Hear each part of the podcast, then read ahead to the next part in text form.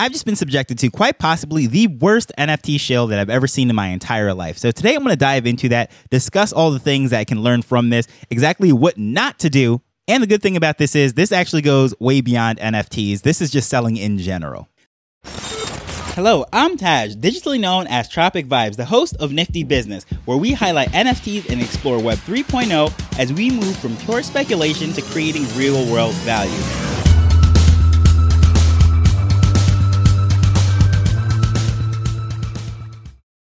So, of course, I get quite a few emails from different projects and different people that are trying to pitch something within Web3, whether they want to come onto the show, they want to get some interest, or whatever it might be. So, I opened up my email box and I see something with this project that is getting ready to mint right now. Or I should say it's already minting and it's for sale. And I'm not going to throw any shade at this particular individual. I'm not going to say their name or anything. So I'm going to have a couple blanks when I am reading through the email. But I just wanted to share this with you so you can see that how horrible this pitch absolutely is for all the obvious reasons I'm going to dive into it. But first and foremost, the subject line says, Minting now, own a piece of AI history. Blank is now available. Okay, that sounds very interesting, right? Got me to open up the email, see what's going on here. Now, as far as the body of the email, what's going on is we're excited to introduce our latest NFT collection, Blank. Each NFT is a one of a kind masterpiece digitally created by talented artists from around the world. You can own a piece of this exclusive collection and showcase your love for AI and Blank. By owning an NFT from the Blank collection, you'll be joining a community of passionate collectors who appreciate the creativity and uniqueness of digital art. To purchase your blank, simply click on this link. Our collection is hosted on OpenSea, the largest NFT marketplace, ensuring a secure and easy transaction. Don't miss out on this opportunity to own a rare piece of digital art. Get your blank today. Thank you for your continued support. Regards, the blank team. Okay, so for starters, I want to say that I did not click any links in this thing or anything. What I ended up doing was going directly to OpenSea, seeing what it was, the name of the collection, what have you, and I just typed in the information that was there.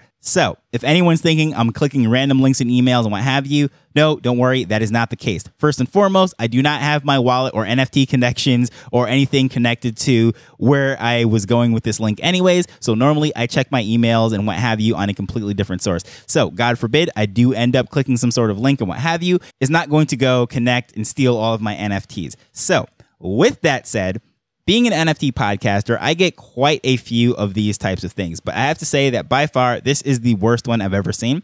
And reason being is it all went downhill once you get past that subject line, which I thought was pretty good. However, this is a cold email. This is not something that I've ever been familiar with and what have you. And it's presented as if this is something that I should know about. This is a new project from a most likely an up and coming artist, someone who probably just discovered NFTs and AI and all this stuff. And it is obviously a rookie project. Now, when it comes to the actual thing, the closing of this email, which I will jump straight to, is how it says, Thanks for your continued support. First of all, I said this is a cold email, meaning I have no idea who these people are, this project, or anything of that nature. So saying thanks for your continued support, I think is absolutely just terrible because I'm not supporting it. I have no idea who they are or what they do. Now, the second thing that I have to say is when I did go to the OpenSea collection and that was, I would say, the right thing that they did do. This is hosted on the OpenSea storefront. So this is a contract directly in OpenSea because as bad as this is, I would say this is actually the one thing that they did get right. Because if anyone is going to purchase this, knowing that this is on the shared storefront contract, at least they can think that, well, at least there's no bad code in there that's going to rip off their wallet or whatever. So if they do get anyone that actually bites this bait and wants to purchase one of these things, it is hosted there on OpenSea. So you don't have to go to their website, their contract, or anything of that nature. However, when you come to that page and you actually read the description, the description on the page is absolutely horrendous. One of the worst I've ever seen. Now, as far as what's going on, it says this is the blank collection. Enjoy a historical NFT, be among the first users to own them, and one of the strongest ones in the near future. Very unique and rare. That's it. That is the description for the collection. Now, that doesn't say anything whatsoever Then I go into the particular arts, which don't get me wrong, they're pretty cool. But you know, when you see a lot of AI, NFTs, everything, you, you've seen a lot. So these things, even though they look pretty cool, it's not something to overwhelm you because we know the capabilities of Midjourney, Stable Diffusion, DALL-E, and all of these different projects that are doing AI generated content.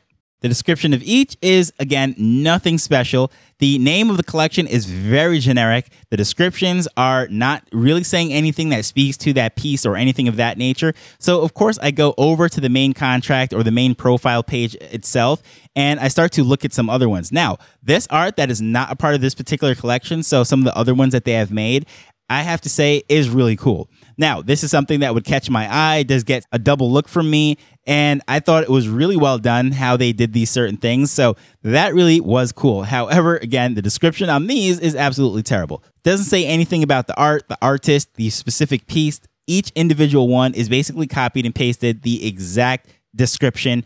And we see there's different tiers based on the amount that they were created within the particular collection. The price goes up. This is Polygon. This is something very cheap. So we're talking about a few dollars here and there, which is okay, cool, collecting this stuff. But as far as being a collector, being a part of this, there is no Twitter mention, there is no community engagement or anything. So I'm like, well, what sort of growing community could there possibly be? Because there is nothing linking to a community. Where are they hanging out? Where are these people that are supposedly collecting this and going to go forward? But of course, this is the blockchain, so I can simply go and click to see exactly where this is being collected. And unfortunately, it is not being collected. I see all the tokens that were made, all of them that were minted, and they're all held by the creator itself. So some of these are selling for only one Matic token, which is again not breaking the bank, less than a dollar. However, in 2023. I can't believe that someone had actually rolled this out. The fact that they went through, did their research, found NFT podcasters, and was sending things out at least shows me that they're doing their homework as to finding out, well, where are the people that would congregate that would be interested in something like this. Now, if someone is going to go through all that effort to find out where these people are hosting their information, they're going to go to contact forms and send out all this information, you'd think they would spend a little bit more time understanding the community itself and now, stepping back, I know it sounds like I'm picking on this project, what they were doing, what have you. And now I'm going to step back and just really explain the broader picture of this and what we can take away from this. Number one, the fact that there was a lot of copy and pasting, templatizing information. Nothing was really adding value to each individual piece. I think that is absolutely terrible. We've seen multiple people do that with various collections, same description, same metadata, and so forth. Well, the whole thing with this is if this is an art piece, each individual one should really tell some sort of story. Now, there is no problem with these. I'm looking at some of them are 100 in the collection. These are ERC 1155 tokens on Polygon, meaning that, of course, each individual one is not going to be its own listing, if you will, on the OpenSea storefront. You're just going to see each one by design, and then those are going to be collected, and you can see in there just basically like cards with multiple copies. So you, let's say you have a Pokemon card, a multiple of each one is going to be ran off. That is how the ERC 1155 token standard is, as opposed to the ERC 721, in case you're not familiar with that. But the PFP projects, generative art projects, those are 721, and these collectible ones, 1155, do make sense in certain scenarios. Well, with this one, you can see each one is not really moving. Okay, whatever. I understand this is a new collection. But the reason why I think this is a total disaster is, as I said, each art piece, if you're going to give me something that a thousand other people are collecting, the very least that you can do is make that unique. Tell a story about it. Because why should I care about it? If there are 10 in this collection and they all have the same description, essentially there's no difference between each piece. Sure, the art piece up front is going to be different, but why should I collect one over the other? Now, when it comes to sales and marketing, copying and pasting does not do very well. So that's one of the things, even with AI generated content and all that that we're seeing right now. Now we're seeing a lot of salespeople, whether it be with sales copy or marketing or anything of that nature, that's just throwing the stuff into Chat GPT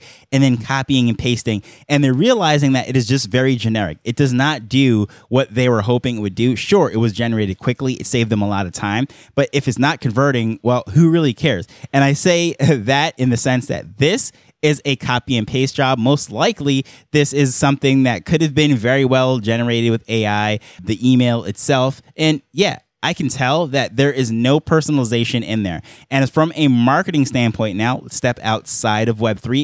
It does not matter if you are a local car detailer and you're trying to get clients. It does not matter if you're a real estate agent trying to sell houses or get listings. It does not matter if you are a local restaurant. If you're sending out a broad, generic, copy and paste marketing email, it is not going to convert well.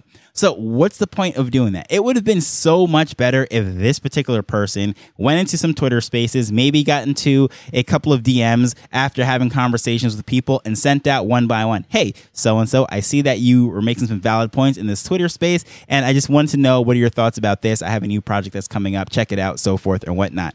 And just really personalize it to say, okay, this is what I'm doing, this is how it's going out. Now, sending out this broad overview blanket email to, I don't know, however many people, and it's not really speaking to me as an individual is a disaster. It's a complete waste of. I wouldn't even say, uh, I'm not going to say a stamp because obviously this is an email. You're not mailing anything out like a physical mailer. However, this is a waste of time and energy. Now, just so happens that I happen to be a marketing nerd in addition to loving Web3, NFTs, and all of this stuff. So when I'm looking at this stuff and seeing how this marketing was actually done, how it was a complete disaster, is something that I could take away from. And this is something that could apply to sending out emails as a email marketer. It could speak to building a brand, multiple aspects of it.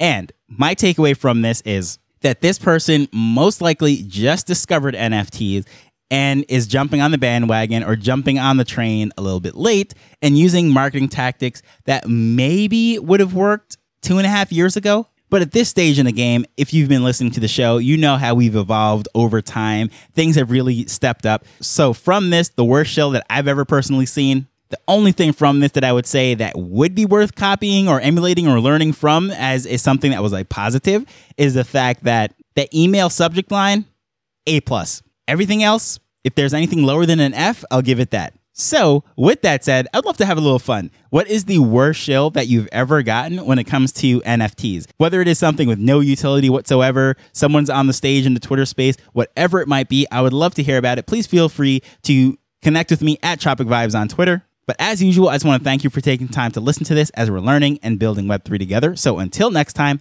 later. The Nifty Business Arrow is not investment advice. It provides insights and information within the space.